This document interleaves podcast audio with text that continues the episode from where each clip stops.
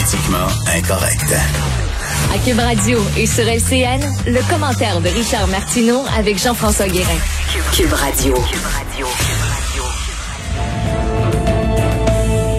Salut Richard. Salut Jean-François, c'est vendredi, on va pouvoir enfin sortir avec des amis au restaurant, aller voir un spectacle ce soir, ça va être le fun, ça fait du bien le week-end quand même. Ouais, dans ton monde, là. T'es vraiment dans ta tête. Il n'y a rien qui nous empêche d'y penser, Oh, mais mais on euh, rêve. c'est vraiment pas effectivement. On rêve, effectivement. Ça fait du bien de penser à ça. Ouais. Euh, Richard, tu voulais revenir sur cette Oui. saga des masques. Euh, 45 millions de dollars pour des masques qu'on n'a jamais reçus. Écoute, c'est incroyable. On sait qu'il y a une pénurie de masques. Je veux dire, il faut vraiment vivre sur la sur la planète Mars pour pas savoir ça.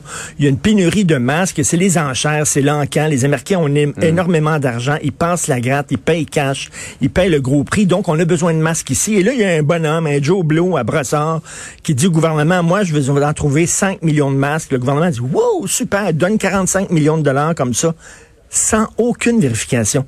Écoute, vraiment, là, Jean-François, quand c'est trop beau pour être vrai, c'est souvent pas vrai.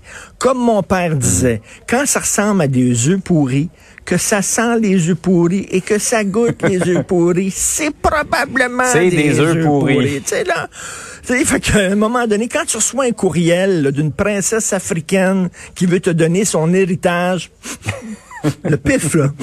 Tu sais, on dit, là, on dit là, que les, les dirigeants, les dirigent ces temps-ci au pif. Là. Ben, ça prend aussi pour les administrateurs qui gèrent notre argent. Un petit pif, là. Quand il manque de masques partout, le gars, il dit, moi, je peux t'en trouver 5 millions. Puis en plus, l'adresse de son entreprise, c'était son adresse personnelle. Le gars, il vit Mm-hmm. en location à Brossard. C'est un kingpin Ouais. du masque. Tu sais, quand quelqu'un écrit un livre là, en disant comment devenir millionnaire en trois jours, puis le gars habite dans un demi-sous-sol à Schlager Maisonneuve, ça sent mauvais, là. Alors, moi, heureusement... écouter des fois la petite voix intérieure qui nous dit, hum, Je je sais quelque chose qui marche pas. Je sais pas où était la petite voix intérieure de ces administrateurs-là. Il faut Le volume lever- était bas.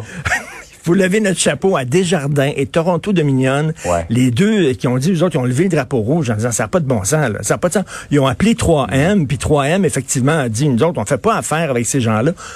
Comment ça se fait qu'il n'y a pas eu de vérification? On dit du côté du gouvernement, écoutez, la situation est urgente et précise, je comprends, là. Mais un, un appel, un appel, le gars, il dit, je fais affaire avec 3M, t'appelles 3M? Joe Blow de Brassard, là. Est-ce que vous connaissez ça? Est-ce que, non, on n'a jamais entendu. Clung, that's it. C'est notre argent, 45 millions de dollars, là. On est-tu dans une situation où on peut, on peut se permettre d'envoyer de l'argent à n'importe qui? Donc, moi, j'en reviens pas de cette histoire-là. J'en reviens tout simplement pas. Autre histoire qui te renverse, et, et ça, moi aussi, j'avoue que ça fait plusieurs dossiers comme ça qu'on entend des professionnels de la santé qui se font dire on n'a pas besoin de vous autres. Euh, Il y a eu les, les physios, il y a eu les. Ben oui. Là, c'est rendu les pharmaciens dont on refuse l'aide. Écoute, les physios, les chiros, les ergothérapeutes, les inalos, comme tu dis, qui voulaient, puis on dit non, on n'a pas besoin de vous, vous n'avez pas une formation en santé. Tu te souviens au début, l'armée aussi, Ouais. on disait, vous n'avez pas de formation en santé. Là, ce sont les pharmaciens, puis on dit, vous n'avez pas de formation en santé. Attends, les pharmaciens travaillent dans le milieu de la santé. Ils travaillent pas dans le milieu de la gastronomie, de la marine euh, biologique, là, ou euh, du génie civil. Tu sais, quand même, là, c'est des gens en santé. Et là, de deux choses l'une, Jean-François.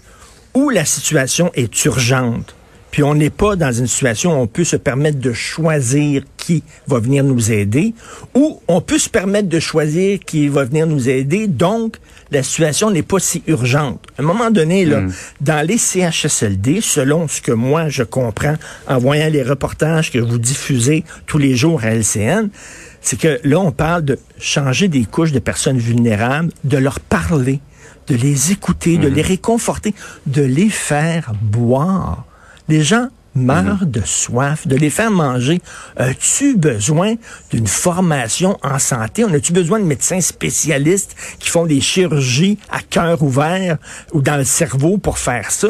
Je veux dire, quelqu'un des pharmaciens. Là, à un moment donné, là, d'un côté, on donne 45 millions à un Joe Blow qui, a- qui, dit- qui vit à Brassard, qui supposément vend des masques, et de l'autre, on refuse, là, tu sais, on refuse soudainement les, les pharmaciens parce que c'est comme, on fait pas assez attention d'un côté, puis on fait trop attention de l'autre.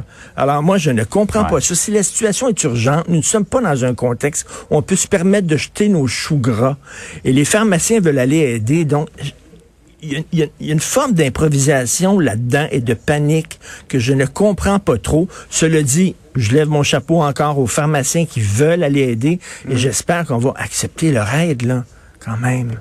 S'il vous plaît. Il y a plein de gens généreux qui tendent la main, qui veulent prêter main forte à cet exercice, à cet effort de guerre. Et malheureusement, on, dirait que ben ça passe pas toujours. J'espère qu'on va avoir un été. J'ai vu la ministre du Tourisme, Caroline Proux, qui dit on va avoir un été. Malheureusement, avec tout le respect que je lui dois, c'est pas elle qui va décider, c'est le ah virus. C'est le virus qui va décider. On tente de l'interviewer, le virus, ici à Cube Radio, pour savoir c'est quoi ses plans cet été, là. Ses intentions. Ben, ses intentions de aussi. Il est bien occupé ces temps-ci. très occupé. Hey Richard, passe une belle fin de semaine. bon week-end.